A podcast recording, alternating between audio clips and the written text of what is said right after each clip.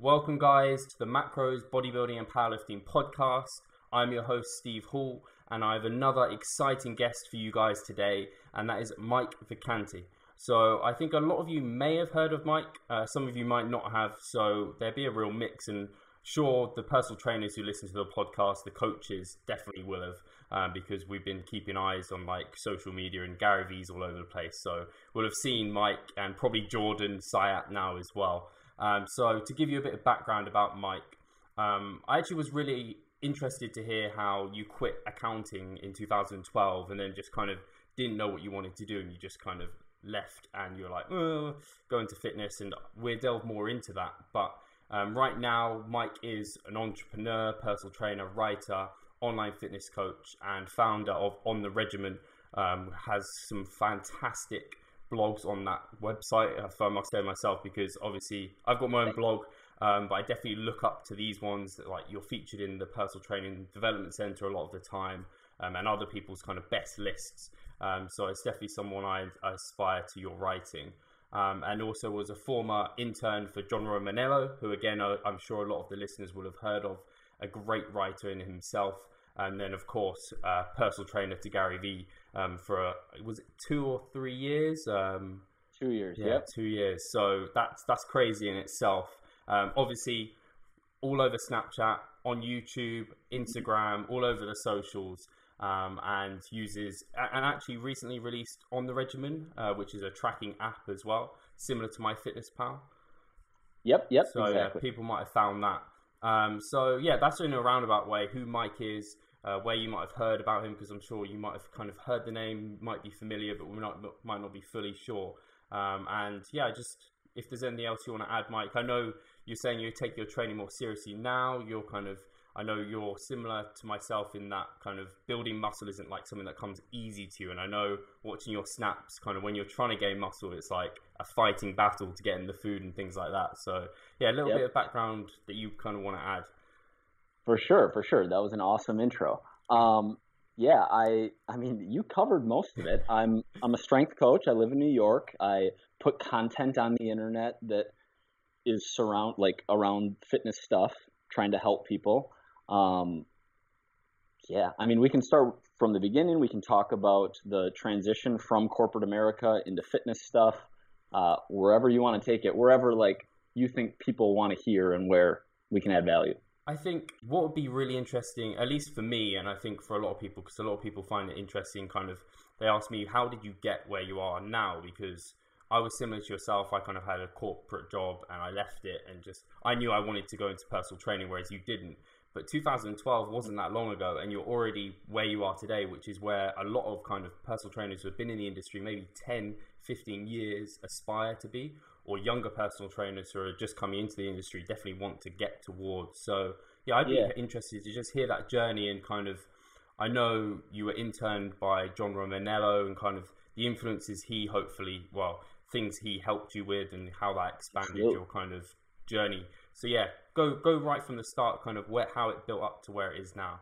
For sure, for sure. So where like like fitness was always the number one thing in my life from the age of 13, 14 years old. I remember specifically getting cut from a hockey team in eighth grade and and knowing that there's one avenue to getting better and that's through work that's through strength training and plyos and paying attention to training and like like that's the controllable factor. Um, combined with adolescence, girls like wanting to be leaner, have muscle, look better for those reasons.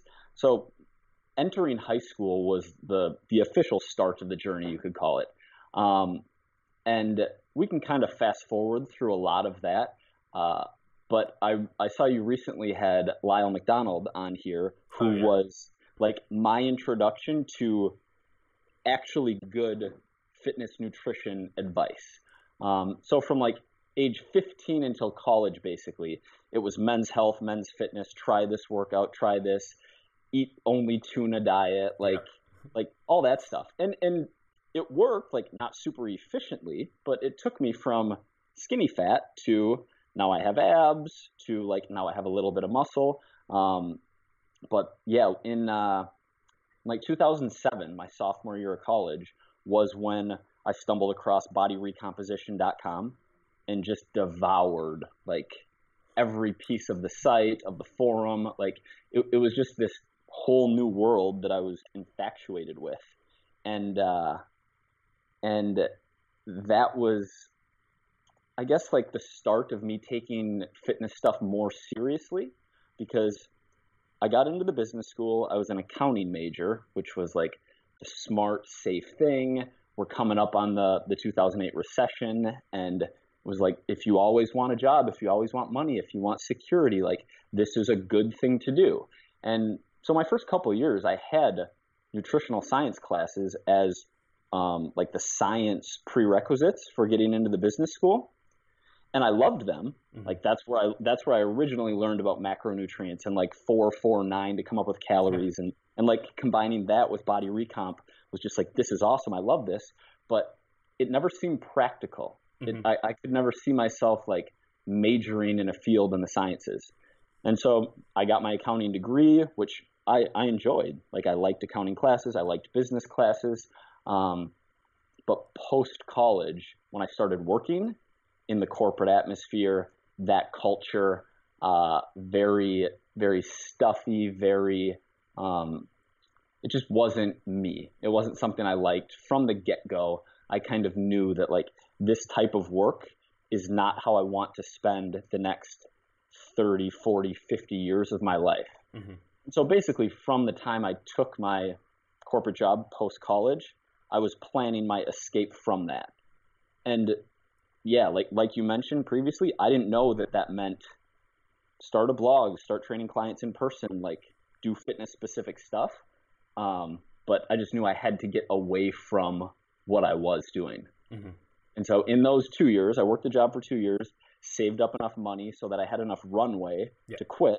And like, because because money money is important in that it's freedom and it's time and it's like life burn rate. So yeah. uh, I had myself in a position to take a two year shot at something. If I only spend some ridiculously low number, like $900 a month or, or something, um, on total expenses for my whole life, I can like take a shot at anything I want. Mm-hmm. And, uh, and yeah, the, the idea for On the Regimen, which has morphed many times since its onset, um, was, was the first thing I tried and started writing, got a blog put up probably six or seven months, eight months after I officially quit my job, and uh, yeah, that was that was the transition.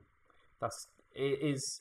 I mean, to me, it's crazy because it sounds like me, but over in America. Because I had very much the, a similar journey. Kind of, I went, I found Lyle McDonald. He was the first person I found.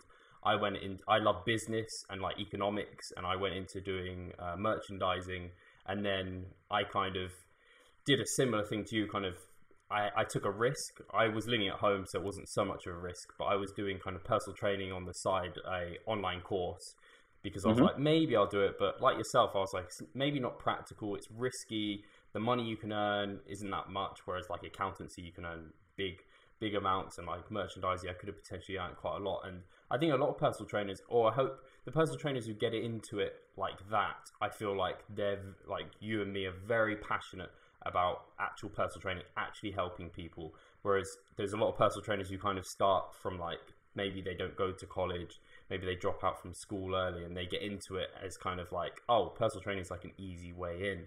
I uh, just want to be an online coach because that seems like a cushy lifestyle versus I really like this stuff. I'm obsessed with it. Yeah. Yeah. Yeah. Absolutely. Yeah.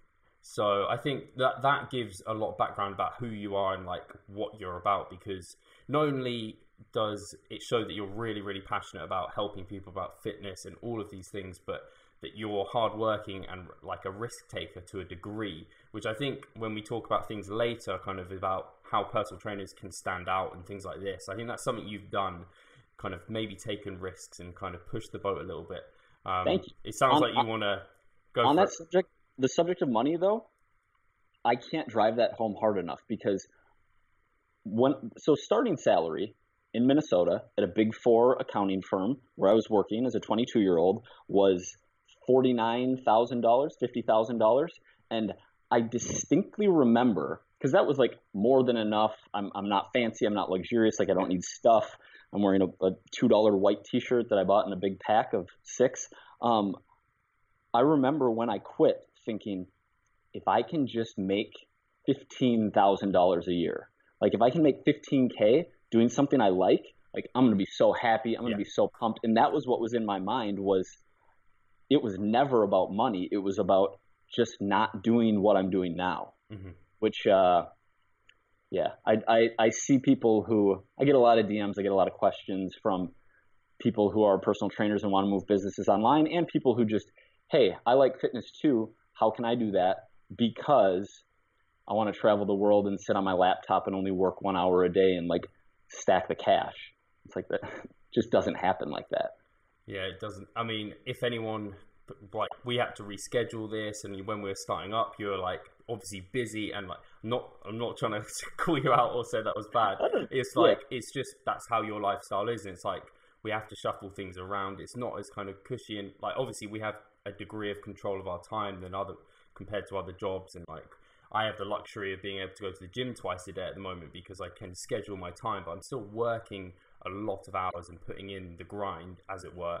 Um, but yeah, well, let's kind of move back, and I want to talk about kind of your experience with John Romaniello because mm-hmm. he is a kind of prolific writer. He mm. is a really interesting guy in himself. I've not actually ever spoken to him. May well try and get him on the podcast at some point. But kind of what did how did you even first of all get to be uh, an intern for him, and then how did that relationship develop? So I was living in Brett Lundberg's like closet-ish room in Chicago, Illinois. One of my good friends uh, that I grew up with for some insanely cheap rent, and I had launched my blog a month prior, maybe like six weeks, and scrolling through Facebook. Obviously, I followed Roman and like a lot of big fitness people. Um, and he posted he was launching Engineering the Alpha, which went on to become New York Times bestseller. Mm-hmm. But it was like during book launch, and he posted on his Facebook, RFS Roman Fitness Systems is looking for an intern. Here are the requirements: must be of a certain age, must uh, have a passion for fitness, must be willing to work hard, must love dogs, must be local to New York City. And so from my apartment there, or Brett's apartment in Chicago, I replied, I left a comment, I hit up his contact form on his site, I found his assistant's email and I emailed her and just kind of like, hey, I'm the guy, I can do this. And in my mind, I was like, I'll just move there if I get it because I would do that. Mm-hmm. And um, the next day, his assistant, Anna, reached out to me and said, Cool, this is at like 1 p.m. on a random Tuesday cool. Hey, Mike, you have an interview, 8 a.m., so and so Starbucks in the West Village. See you there. And so I, I called my dad first, and then um, literally booked a one way flight, threw clothes in a bag, put a suit on. So I was like, I don't know what to wear. I'm just gonna like overdress, and flew out there, interviewed, uh, got the position, and was fortunate enough to have a friend who I went to college with living in Harlem who's like, you can crash on my couch as long as you need to. And yeah, it, it just stuck. Um, but the, the things I learned, like, one of the biggest things was um, not validation, but empowerment of having this like titan of industry who I really looked up to uh, watch me work day in, day out, week in, week out, and give me a little bit more responsibility going from mailing international copies of the book out to um, like helping him move out of his apartment to hey i have this client who needs a new meal plan. Here are the macros. Here are their food sensitivities. Can you put something together for me and i'm going to review it? And like doing that and spending like six hours on this one meal plan this one day of eating and him being like this is really really fucking good. And like how that made me feel and and um yeah, just the the confidence and self assurance through working under him. Mm-hmm. And then there's there's the other side, which was I saw the back end of his business. I saw how the customer service side of things worked. Uh, I was like helping lead the customer service side of things, and in the the support email for six or nine months, and getting to see the types of inquiries that come in, um, like product sales, coaching sales. Like I just got to see the back end this is in the two to three months after I launched my site. So that combined with his leadership and mentorship and approval, um, yeah, it was just just huge. I think that's. I mean, the the first thing I thought about there was I was kind of putting myself in your shoes. In if I got that kind of like out of the blue, kind of out of the blue, the email saying you've got an interview like very shortly and you have to take a flight and go and like actually commit to this. I think there'd be so many people in that position would just be like, not doing it. Like that's too much. Like it's too soon. I, they'd find I, excuses. I already know that because I have been on the other side of that coin and had people hit me up, dozens of people. I'd be so in for this if I lived in New York. It's like, then you don't really want it because yeah. there's a lot of apartments here for rent and like you could be here. Um, yeah. I think that in itself, again, it shows uh, like your character and what you're about. And I also liked how you developed upon, and I found this with kind of probably with Mike Israetel quite a lot. Um, I don't know if you know him, but he's kind mm-hmm. of like, obviously a very smart guy, and he's brilliant. I brought him over to the UK last year. He's coming again this year, um, and I've developed a relationship with him. And just like him reading some of my articles and giving me validation, give like the confidence that break like gives you is just insane. I think that's what a lot of personal trainers lack is that confidence to like mm-hmm. share value. Like there could be, I'm sure there's tons of smart personal trainers who really care and they have lots to share, but they don't want to. Um, have you kind of ever felt that you're yourself? Do you ever feel that nowadays? Like, how do you kind of tackle that element? So, just kind of big picture self doubt, not thinking you're good enough. How to yeah. tackle that? Yeah, man, I I still absolutely deal with it. Um, you just you do it right like you set aside the negative thoughts and the fears and the what ifs because those, like the anxiousness about what could happen, is always worse than what actually happens. Like if you write an article that you're scared to hit publish on, and you hit publish on, the absolute worst thing that happens is people comment and say this is shit. Like, and it's okay. And maybe you can learn from some of those comments and make adjustments and move forward. Um, but the, the reality is never as bad as fears and thoughts mm-hmm. are. And so getting in the habit of doing things and then adjusting and then doing the next thing and then adjusting and being okay with content, articles, whatever, being imperfect. Yeah. But still posting, still publishing, still uploading a video, even though it's not shot in 4K on a fancy camera. It's just shot on your iPhone and uploaded directly to YouTube without any editing and without an intro and an outro. People can still use that information. They're still going to find it entertaining, valuable. Like there's an audience for that. But you're not going to get there unless you do it. Mm-hmm. So I, I find that thinking my way out of self doubt never works, but doing my way out of self doubt does. You develop mm-hmm. momentum. Yeah. Yeah, I think, uh, and the point I really took away from that, and I found that myself with my writing, is the perfection element. Like a lot of people don't want to like they want to reference every single kind of little bit of their article and then and I remember doing it and it ended up just that like sounding like a textbook basically. It was like it's got nothing about like not got my voice like it's just so boring. No one would want to read it. Yeah, yeah. So but that's but that's what you feel like you have to do, especially when getting started for it to be done proper or correct. Mm-hmm.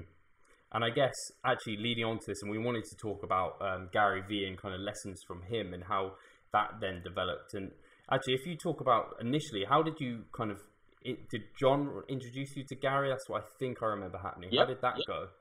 Yeah, I was fortunate enough that so Roman got married um, probably nine months into my internship, and shortly after his wedding, moved across the country from New York to Los Angeles. Uh, a couple months later, Gary bumped into Roman, who was his previous personal trainer mm-hmm. at a, a book launch party. I don't remember exactly what it was, but Gary was like, John, I need you back. I need to get back in shape. And Roman was like, Well, I'm in Los Angeles now, but my right hand guy, Mike, would be awesome for you. And so at this time, when I moved to New York City, I started interning for Roman right away. And within another six weeks, got a job on the Upper East Side training clients in person Cool. at a, a little like boutique studio that does one on one and small group training called Structure Personal Fitness.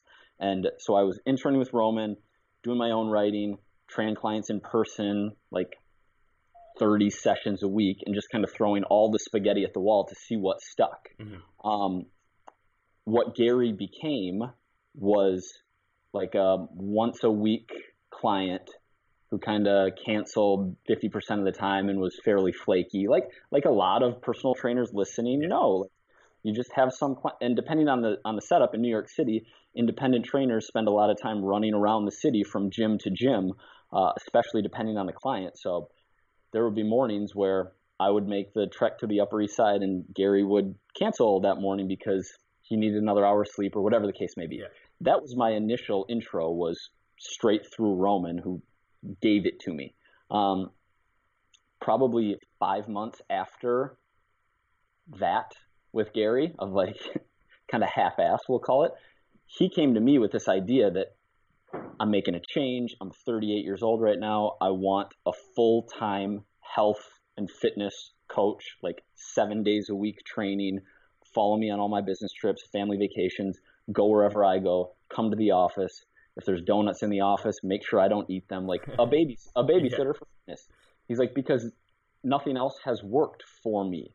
And he asked me if I knew anyone for the position. I was like, uh, yeah, I do. Let's start tomorrow. I'm in. Uh, just knowing, you know, him, how good of a dude he is, the business mentorship opportunity that came along with it, the the salary which provided security as I continued to work to grow my online business. Mhm. Um, and so, yeah, that was a no brainer. It was his decision, and I was happened to be the guy who was kind of training him when he decided he wanted to do this. Cool. Yeah, That's. I mean, again, it's one of those situations where you obviously you pushed for the position. You could have been. Again, it's one of those kind of fight or flight situations where some people would have been like they would have been scared of potentially having to take on someone like Gary, who is also a big character, and then having to uh, essentially let your life be in control. Like, obviously, you're in control of him to a degree, but he's very Yeah. much in control of you. You have to go around with him around the world or wherever it may be. He, I mean, you're kind of summoned by him. So again, It's- you took it like you took the bull by the horns again, which is really good to see. I appreciate that. It's hard for me to take any credit there because of how great an opportunity it was. Like the downside, I mean, I guess to, to back up, this was 2014. It was a two year deal. Uh, his new trainer, Jordan, they're almost a year in now. So this was three years ago, and Gary wasn't the, like, he's basically famous now. Yeah. Millions of followers across platforms.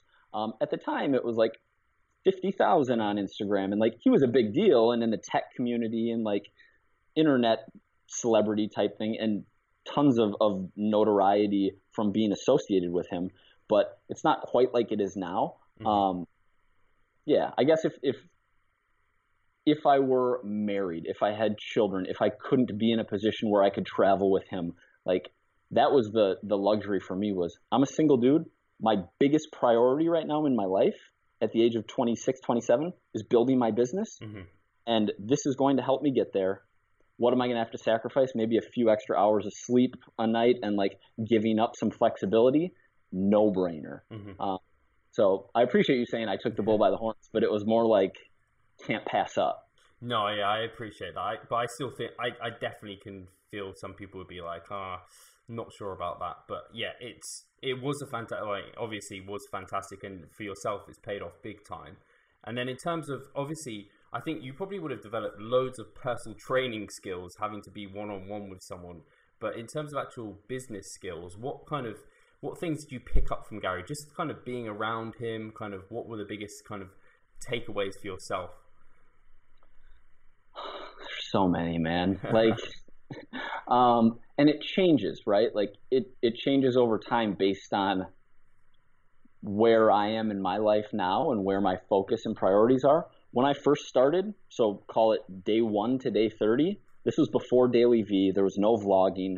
You know, he, he was the hustle guy, but like, what does that really mean before it was being documented? Mhm. I was in the back end of his calendar and had access to 6 a.m. until midnight, straight booked all the way through, Monday through Friday, nonstop. Um, so the, the first lesson was none of us are working as hard. Like comparing myself to him is, is a separate lesson, but that's not what I'm saying. It's the the self auditing of I think I'm working hard. Yeah. I see this guy going 18 straight hours. Let me actually look at how my day looks. Oh, watching YouTube videos here, like screwing around here, messing around on dating apps here. Like there are a lot of chunks of time 15, 30, 60 minutes that add up throughout the day. So uh, that like honest self assessment about output. Um, business lessons like his book, The Thank You Economy, which, if I had to summarize it in two sentences, would be uh, scale the unscalable with community, meaning reply to every message, reply to every DM, help every person as much as you can for free Mhm. constantly. That for anyone who isn't where they want to be with their business, especially in a solopreneurship type setup, when you have time, right? If you're running out of time and you don't necessarily want to grow your business, maybe it makes less sense. But if you have time and you're looking to get more coaching clients, more online coaching clients, more of a following, doing that, replying to every single person in depth and actually trying to help them for free without any expectation of getting anything back, that was massive for me. Mhm. Uh, so starting to do that, um, yeah, those were those were a couple of the big ones at the time. I'd be interested. I mean, the both of them. I that's the the kind of jab jab right hook sort of element where you give away loads of value and then uh, like eventually you might put out a product and someone will buy it because you've helped them out and that's definitely something I've massively taken on board. It's just like everything I put out, I try and give something of value away for the person people to take away. And that like for any personal trainer listening, like that's just obvious that you A should be no-brainer. doing that. Yeah. And even if they don't buy whatever you put out, you get the good feeling and like positive contributing to like society. why we do it. Yeah, Exactly. exactly. Um, and then also, I thought actually I've got a question about the time blocking of period, like things that you're doing. Do you now have a like calendar yourself that you time block exactly what you're doing, and then it, further on top of that, how do you like sometimes? Do you ever find yourself like, what should I do now? Like, do you ever find yourself struggling to find something to do, or do you always know what you're going to do? Because for myself, I know sometimes like I'll have some free time. I'm like, I know I've got loads of things to do, but there's so much to do. I don't really know kind of what, and I don't know how to grasp what I need to do sometimes. Mm-hmm. So the way I tackle that second piece is scheduling my next day the night before. Because if I don't, I will run into that. I know I want to make this piece of content and this, but I also have a few emails I need to reply to, or should I reply to snaps on Snapchat that I've let built up over time? Mhm. By planning the night before, that's what allows me to just, okay, now I have my plan. I'm doing this, I'm doing this, I'm doing this, I'm doing this. I don't use my calendar on my phone like uh, like Gary does, where Right. it's all blocked out. What I do use it for is time sensitive obligations. If I have a lunch meeting, if I like anything where I have to be in a specific place at a specific time, you are on my calendar for this podcast. Mhm. Um, but I wouldn't put like write for three hours on my calendar. Okay. I, I I used to I did daily YouTube uploads for a while, and I talked about productivity a lot because that was what I was interested in and what was on my mind. Um, and I haven't figured it out. is is the short answer?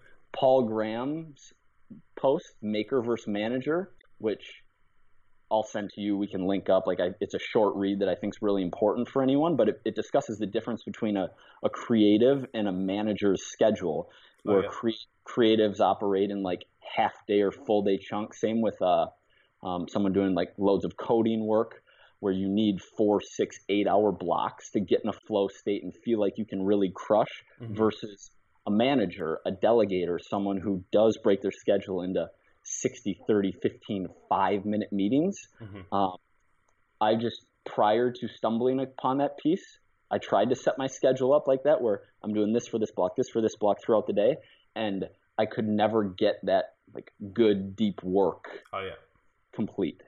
Um, so now, the way my schedule works is wake up. I'm sleeping eight hours a night right now. I've actually, this is on YouTube as well as podcast, so I can Yeah. I can point out that like I don't know if you can see that I look like I haven't been sleeping, but I actually just started boxing and got punched in the face. Oh, nice. So, yeah, yeah. So I have like a giant bruise on the bridge of my nose, which I think is going to be a black eye tomorrow. We'll see.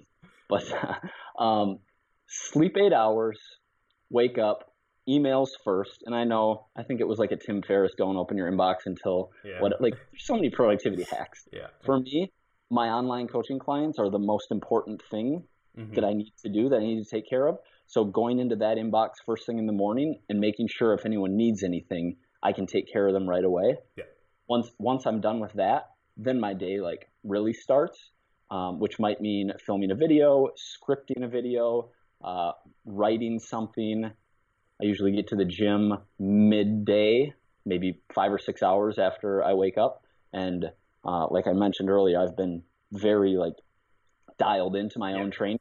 So leaning out because I need to be lighter for boxing, and uh, I'm strength training five days a week and boxing every day. So a, a solid 90 to 120 minutes a day of working out, and then yeah, sometimes my afternoon falls apart, and from 4 p.m. on, I'm not productive, and Mhm. sometimes I, I get back in the groove with um, crushing more content. It just it kind of depends. Yeah.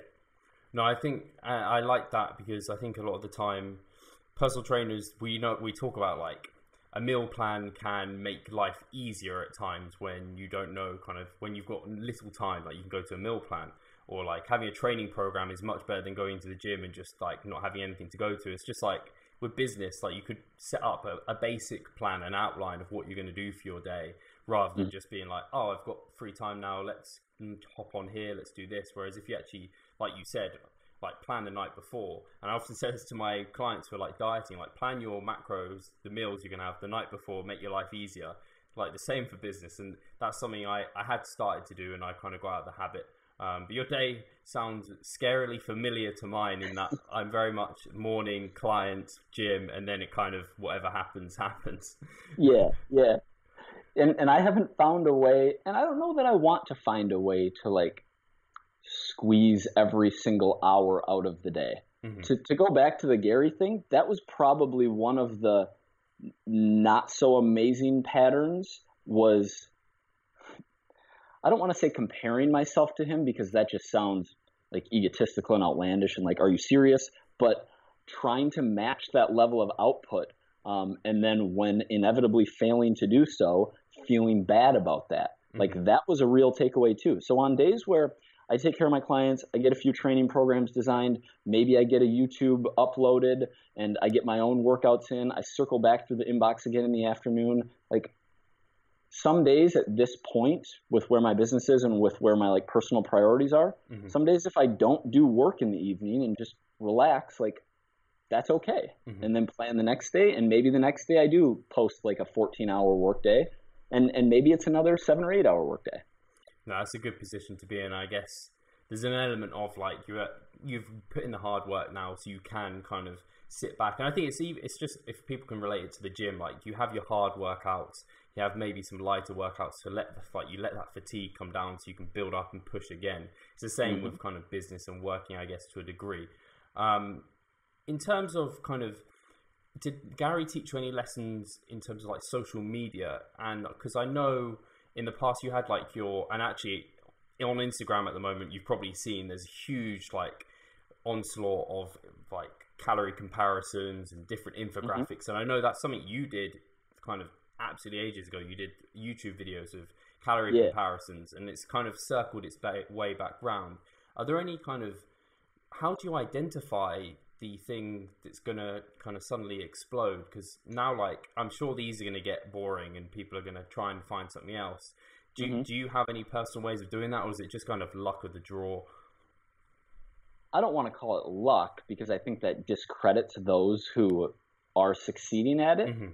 Um, but I will say that I don't have a way to predict what is going to be viral content. Like we can call it that based Yeah. on the the Instagram uh, growth of like certain people who are crushing those. Um, the way I think about content is make something that helps people. And usually I think about making something that helps a specific person. cool So for for example, uh, right now I have a handful of clients, or I guess two or three, who are early in muscle gain phases and two weeks in, three weeks in, four weeks in, frustrated that they're not seeing change in the mirror. And I need to make a, a good, whether it's an article or a video, but like a sound piece of content that explains hey, if you're a non drug using strength trainer in a calorie surplus, here's what's going to happen because you're not going to it's not like when you cut in eight weeks into a cut you can mm-hmm. see oh i look leaner in the mirror like building muscle you might look worse shirtless with the body fat that accompanies the, the muscle gain in that process um, so like it's that's how i think about making content um, yeah i wish i had a, a strategy or like a way to think about it or a way to use each platform natively mm-hmm. that uh, that shared some wisdom that GV imparted on me. It's trying shit, yeah. I guess. Let's go with that because I don't I don't have a tactic, but I do have a, a, a philosophy, which is mm-hmm. you're not going to know if something's going to pop if you don't make something. And so the fear of putting out that content, kind of like we talked about earlier, but trying new things. Yeah. The calorie comparison, the the light green check red X, the I'm actually not up to speed on on most Instagram stuff yeah. right now. Um, but yeah, it's uh, it's just doing it and and paying attention to what people who are doing it well, like yeah. what strategies are they doing, and putting your own spin on it. Yeah. I think I think you actually do have a strategy there. Actually, that you identified was that like your clients that you work with now are probably the type of person that you're going to want to work with in future and attract anyway. So if you're answering their questions via content, then you're not just helping them, but you're potentially kind of drawing in the crowd that you want to reach. So that's actually. I think that's probably a really good way of doing it. And I think if I was to say anything about looking at what's doing well in on social media at the moment, it's like you said, put your own spin on it, and if you can make it better, make it better. Because I know your initial calorie kind of comparisons, they were really like they're just really good. Um, whereas Thanks. there's there's people doing these things that they're just like you don't even like the picture. Like it's got it's it could be the same content, it's just not presented well. Yeah, and and that's uh that's an area where talking about being native to the platform, and people ask me like, what does that mean, being native to the platform? Um, it's a marketing term that I picked up from being around VaynerMedia and like those smart people so much, which like for Instagram, photo quality is something that is native to the platform. Yeah. If you take a zoomed in blurry picture of your meal, like that's not native Instagram content. Uh, versus a high quality like Carter Good is someone who's doing really well at yeah, these calorie comparisons. Um, unbelievable like human being, but his the graphics and like the font and the spacing and the pictures are just like he clearly puts hours into creating them and it mm-hmm. shows because the photo quality like the content's great but they get that traction and explore from oh this is like beautiful to look at yeah. as well as helpful no, I think yeah. For Instagram, like you just have to think, what is it? It's photos. Most people don't even read the, the blurb. Like they just like it if it looks cool. So they might read it if it looks like interesting. Um, yeah. But and actually, that's a question I have because obviously there's loads of different platforms that you could a personal trainer could potentially be on. And I know you're kind of prioritizing Snapchat over Instagram stories, um, and you're on YouTube. How, me, or are you? let me let me cut you off. I'm only prioritizing Snapchat because I'm straight up addicted to Instagram. So oh, yeah. if if I open Instagram to post like here's a fat loss tip, I'm making this smoothie, here are the macros, here's the recipe. If I do that on Snapchat, I just do it right here in my kitchen, four snaps, one minute, boom. If I do that on Instagram, I accidentally end up in the explore tab. Next thing I know, I'm laying on my bed, like doing this, and an hour passes. Yeah. And then it's like, wait, I was supposed to be doing something like literally. That's why I'm uh, I'm more into Snapchat for making okay. content. But I, I, cut you off. I'm sorry. So you, you could be on like any platform. Yeah, just if uh, how do you first of all do it for yourself, and then I guess people can maybe apply that to themselves because I'm guessing you don't want to spread yourself too thinly. Um, you want to pick kind of appropriate platforms. How do you go about identifying that? Mm, this might be wrong, but it's just honest and it's what I enjoy and where I feel like my skill set lies. Mm-hmm. So, um, if I like to use a cliche example, Instagram, YouTube, if someone is very, very, very physically attractive versus writing, all else equal. So, like, decent writer, decent speaker, but like not super amazing at either, but just a very attractive dude or woman, I would do something where that is reflected, like mm-hmm. going where your skill set is, versus if you are someone who really enjoys having long, deep conversations and like going in on subjects and conversing with other people, um, podcast seems like a really good medium there. Mm-hmm. Like, I, I just don't think. I think going where the audience is isn't the best strategy versus going where you should be going yeah. because there's audience everywhere, right? Like there are people who yeah. can Pinterest. I don't know anything about Pinterest. I have a Pinterest account. I don't know anything about it, but guess what? Millions of people use it, and so like I I could be there if I were good at it or if I was into it. Mm-hmm. Yeah, I think that's that's an important message because I know I, even for myself, I find like I actually enjoy I enjoy Snapchat Instagram kind of bugged me because they did, did the same thing as is Snapchat, but I enjoy Snapchat. I enjoy taking photos. I enjoy like sharing those images. And as kind of a bodybuilder and trying to chat, attract that sort of person, it's quite important to have that kind of like image. Not that I'm fantastic in amazing shape, but it helps to have that element. And then, like, I started a blog. I've got the blog, and now I've got the podcast. And sometimes it does feel overwhelming, but um, I think you you're completely right. I like if you want to, you need to narrow down and kind of find the things that you can pour value into. And don't be don't beat yourself up. Not you, but like people. Don't beat yourself up for not being everywhere. Mm-hmm. Because it, it can be like, oh, I can't post in all seven places and be consistent. F it. And and then you go from like a thousand to zero versus I'm going to stay in this one or two places and do this really well to start because that's way better than not doing anything. And I guess that's, I mean, we can relate it again back to like training. You don't want to start off training seven days a week or six days a week. You want to start off like two, three days a week.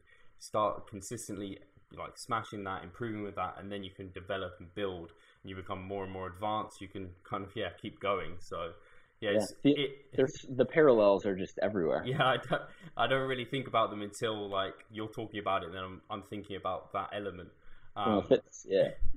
So, in terms of we talked about, I think this is something very important because we have talked about kind of time management and the fact there are so many different social media platforms, and we talked beforehand about, and we talked about how busy you are and how you need to juggle life and things like that. How how have you managed that? Do you ever I know for myself, and like if I'm completely honest, I'm a bit obsessed, too obsessed sometimes with my business, and I'll mm. be like I'll be watching Netflix with my girlfriend, and I'll be on my phone looking at something, and she'll be like, oh, "You're always on your phone. Like, what? We're meant to be watching this together." Do you ever mm-hmm. find yourself doing that? And how do you uh, have you ever? Do you find a strategy of getting around it? How, how do you like talk to people who are close to you and kind of get them to understand? or do you just yeah? How do how do you deal with that dynamic? I I did an atrocious job at it for several years, and I just wasn't that fun of a person to be around. And I wasn't engaged, and I, I wasn't super present, and mm-hmm. I just didn't spend that much time with other humans in person, friends, dating, like family members. Um, relationships got neglected for business. Uh, so I'm not I'm not the best person to, to ask. I mean, communication, right? So letting the the people who are very close to you that have expectations for you and your behavior, let them know that right now this is massively, massively important to me in my life, um, and have that conversation so that they know what to expect. Mm-hmm. Recently, I, I, talked before about being on vacation and literally not oh, like, yeah. not not only not posting, but not even logging into the apps um, and taking that all or nothing mindset another direction, that was massively beneficial for me to just spend time with my family in person without the distraction. Um, yeah, I've tried. I've tried a lot of things. I recently, in the last week, I've tried to set social media rules for myself by having a, a 60 or 90 minute window where I'm going to do all of my looking at photos, yeah. catching catching up with people, replying to DMs and snaps, I'm going to do all that in a window, and then the rest of the time I'm not going to do it. So I can be present in writing. I can be present in hanging out with this friend. I can be present in my workout rather than being on Twitter. Mm-hmm. Um, but I haven't. Uh, I haven't succeeded 100% in that. It's just it's habit. It's log into yeah. this and look, and it's always right there. Um, so yeah, I don't I don't have great advice for balance. Mm-hmm. I, I will go the other direction, and this is probably the answer I would have given a year ago when I was more like, I'm growing my business at all costs. This is my biggest priority right now. Um, there isn't balance. Yeah. Like you need to have periods of your time where you're obsessed with something if you want to dominate that thing. Yeah. I don't know a way to multiply your income, grow following, like like build a business, build a brand without spending a massive amount of time on the thing. Mm-hmm. And maybe that means just like really, really prioritizing and being self disciplined. So on Saturdays from 2 p.m. on the rest of the day, that's my time where I'm going to give my significant other like all of my attention yeah. and and maybe like dinner every night and, and i don't like that balance is different for everyone of course but um, knowing that i'm going to spend loads of time on my business for a year two mm-hmm. years like some amount of time until you're in a position where you're more content and can pull back no i think that's a good answer i think not only good because i think it gives people who are maybe working really hard and understanding that it doesn't have to be forever. And like yourself, like you, you, you did work really hard. Now you've taken a whole week off, and I guess, um, did you? I guess from taking away from that, did you kind of realize that you can do that, and your business is still okay? Um, like, is that something you took away from it? Something I took away from it. It, it was. It was a, a solid two weeks with a couple days on the back end of the the beach trip. Um, I was still in the inbox, right? Okay. So so I, I probably spent 90 to 120 minutes first thing in the morning when I woke up, have a cup of coffee, do my work, and then get to the beach with the family rest of the day. I'm not doing anything. But yeah, by, oh, I don't need to post content every single day and reply to every single DM and like my business is still alive. Yeah, that that was definitely a, a takeaway. Mm-hmm.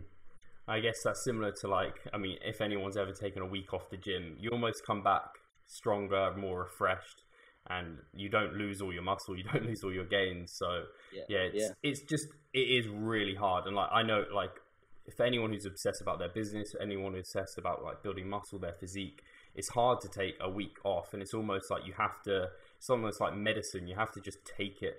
Um, and sometimes I don't know if it was. I'm guessing it wasn't forced upon you, but I know I the times I've benefited most is sometimes when it's forced upon me. Like if there's bad connection, like I actually see the benefit then because I'm like, oh, it's forced upon me, but it's actually been so nice not to have connection.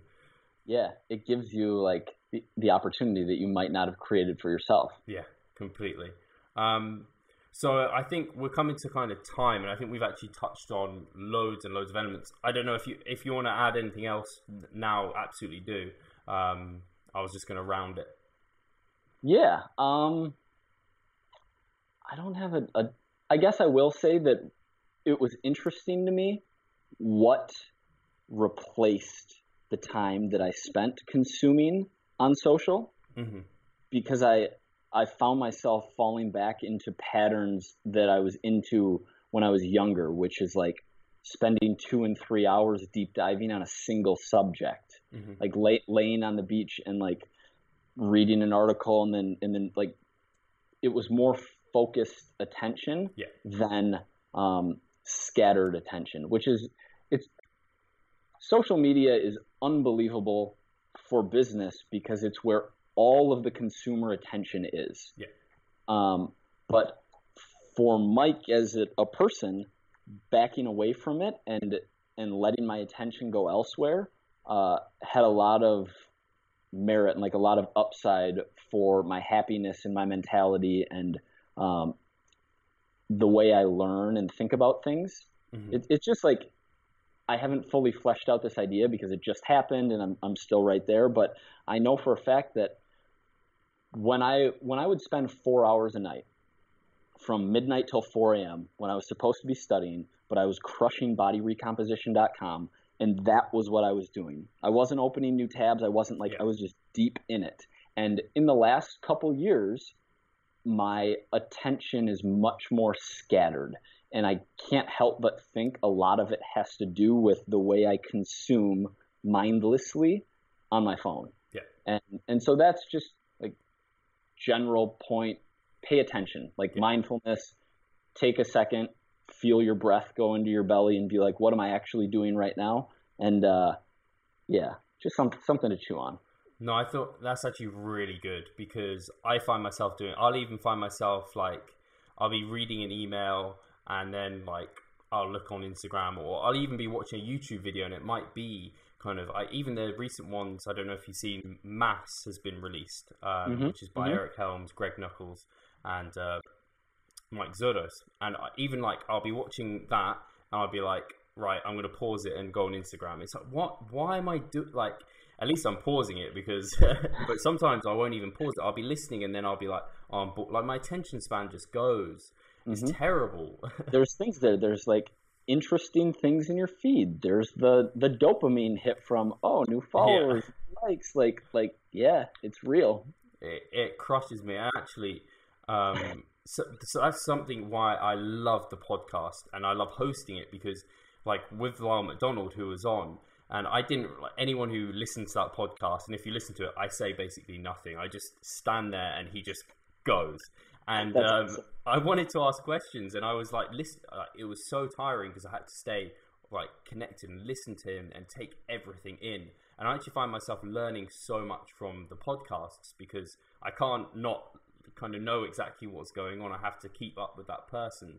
Um, so Yeah. that deep kind of attention to stuff is really important. And actually, something I was going to ask you about, and I like to ask kind of people who are like coaches and who aren't maybe researchers themselves, but very much like you're evidence based.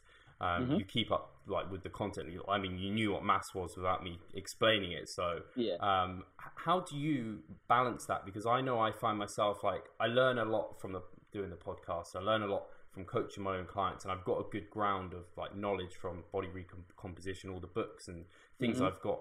But kind of keeping up to date, I find it hard sometimes to actually put aside like if I probably need to put aside hours of my day to be like this is dedicated like you're listening to mass. learning. Yeah, New things. yeah, Yeah. I, for me, it's it's following the 10 to 15 people on social media and and even if I'm not in there, actually going to their page or their blog or whatever and seeing what they've been posting. Mhm. Um, many of whom you've had on here, like examine.com is another one that Yeah. I'll spend a, a decent amount of time on. Um, yeah, but but I'm in the same boat as you in that I'm I'm not on top of new current research to the extent I I could be or that I'm that I would be interested in because it still really does interest me. Mhm. Uh, the other side of that coin though is most people in the world what they need isn't like the new cutting edge 1.1 versus 1.125 grams of protein per pound of body weight Uh-huh. based on this new study. It's not do you hit the big muscles twice or three times a week to elicit maximum hypertrophy over a period of three years, you gain an extra pound of lean tissue. Like that's not what they need. like they need the stuff that we already know. Yeah. And uh, it's like start tracking your food, eat more micronutrient dense foods. Like it's it's the basic seven to nine things. Mhm. Strength train, progressive overload, you know, do some aerobic work, be consistent over time. So I like learning because it's the thing I'm most interested in. Yeah. Training, nutrition. Uh, but on the other side of the coin, I don't think you're necessarily like doing this horrible thing by not spending three hours a day studying the the newest, you know, No, I- information information that's coming out in the industry. I think again, I think there's been so many takeaways for, and this is what Andrea Valdez from 3DMJ very much said. Kind of like apart from kind of listening to Eric's stuff and like the stuff they're doing on their podcast and working with their clients, she doesn't kind of go out of her way to try and pick every like different person's brain and like. There's so many people out there with so much to say. I mean, even if you look into podcasts like mine, there's so many podcasts kind of you need to pick and choose the ones you like, like the hosts. They bring on good guests, and then maybe pick out like a book to read every month or something from an author you know and trust. Um, I very much am like yourself. I pick kind of like a te- list of ten people. I follow everything they put out. There's Yeah. normally nothing groundbreaking. I mean, there's never anything groundbreaking now. The main principles we know are set, and we can kind of get results with everyone with those. Yeah. Yep. I'm The other, glad- the other- thing about following too many people too is inevitably you're going to end up with a decent amount of conflicting information Yeah. based on which studies they're discussing and just like how those results are being analyzed. That, yeah, there there is such a thing as like consuming too much on that front. Mhm. Yeah, I think people get like people get really lost and confused, and it, and I think once you have got that, yeah, we've we've kind of demolished that. I can't add anything else. Once you've got the good the, the principles and you know know your stuff, you've helped lots of clients. You're almost learning the little details with your clients and how you can help individual people. Like that's almost a better practical skill than learning kind of a really in depth research topic or whatever might happen.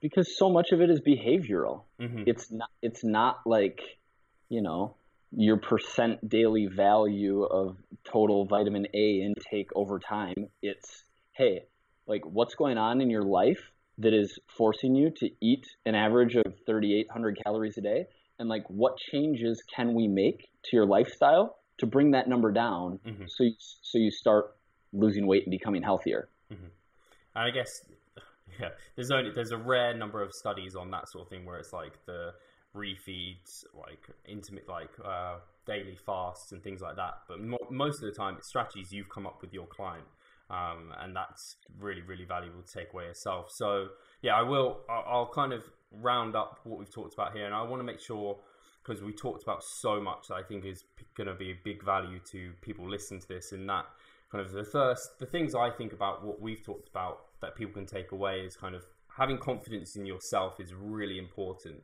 um, and kind of Can I throw a plug in? oh quick? yeah yeah just because you said confidence, not even a plug. But uh, this, like two months ago, on March 1st, having never been punched in the face in 29, almost 30 years of life, and like feeling soft and feeling like I wanted to pick up a martial art, Yeah. um, starting boxing has done more for my self confidence and like how I feel about myself on a day to day basis than anything I've ever Wow. done.